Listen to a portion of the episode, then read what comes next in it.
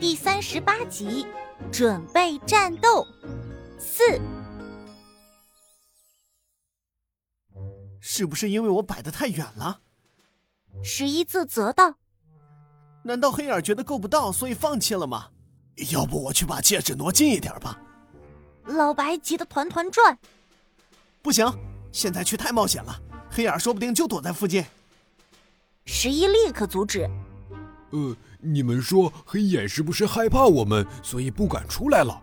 毕竟这里可有一个天才呢。六十八继续发表自己看法，但是这回没有人搭理他。正在三只虫子吵得焦头烂额的时候，黑眼叼着一根细长的铁丝，重新回到窗台上来。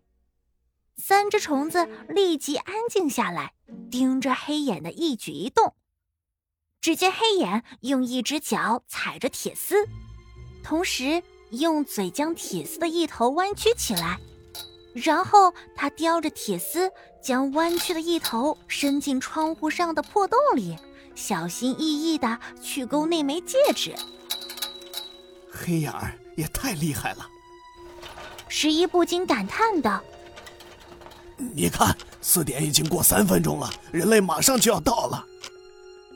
老白惊呼：“如果虫子们有心脏的话，此时一定在剧烈的跳动。”黑眼带来的铁丝显然不够长，他几乎将整张嘴都伸进窗纱洞中，聚精会神地进行他的偷盗行为。黑眼儿，你马上就要为你的贪婪付出代价了。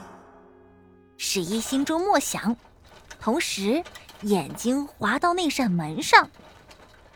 门外传来嘈杂的脚步声，十一紧张的盯着黑眼，千万别飞走，千万别飞走。他在心中祷告。技术高超的黑眼此时只用嘴衔住了几毫米的铁丝头，另外那边的铁丝弯钩已经伸进了钻石戒指的圈中。他拖着戒指向自己慢慢挪动，只差一点点，他就要成功了。整间屋子忽然一亮，门开了。啊！怎么又是你？小杨老师尖叫起来。黑眼吓得嘴一松，铁丝和钻戒同时掉落在桌子上，眼看要得手，却失败了。黑眼气得伏低身子做袭击状，气愤地朝杨老师嘎嘎大叫。他看上去比杨老师还要生气。小杨老师从门后抄起一把扫把，慢慢靠近窗户，对着黑眼挥舞。臭鸟，坏鸟！我知道你的窝就在操场那边的银杏树上。杨老师指向黑眼老窝所在的方向。黑眼顺着杨老师手指的方向望去，那不正是自己的老窝吗？嘎嘎嘎！黑眼扑腾着翅膀，愤怒地咆哮起来。勇敢的小杨老师厉声喝道：“你要是再敢靠近这个房间一步，我就让张老师把你的窝给掀了，看你还敢使坏！”黑眼是一只体型硕大的乌鸦，还如此凶猛。小杨老师其实心里也很害怕，他颤抖的声音暴露出他的紧张和恐惧。落败的黑眼不得不放弃唾手可得的钻石，一转身飞回到树杈上。嘎嘎嘎！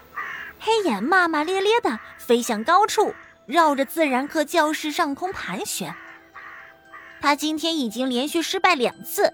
心里实在气不过，但聪明的黑眼知道，自己已经彻底激怒了人类，他再也无法在这间学校继续生活了。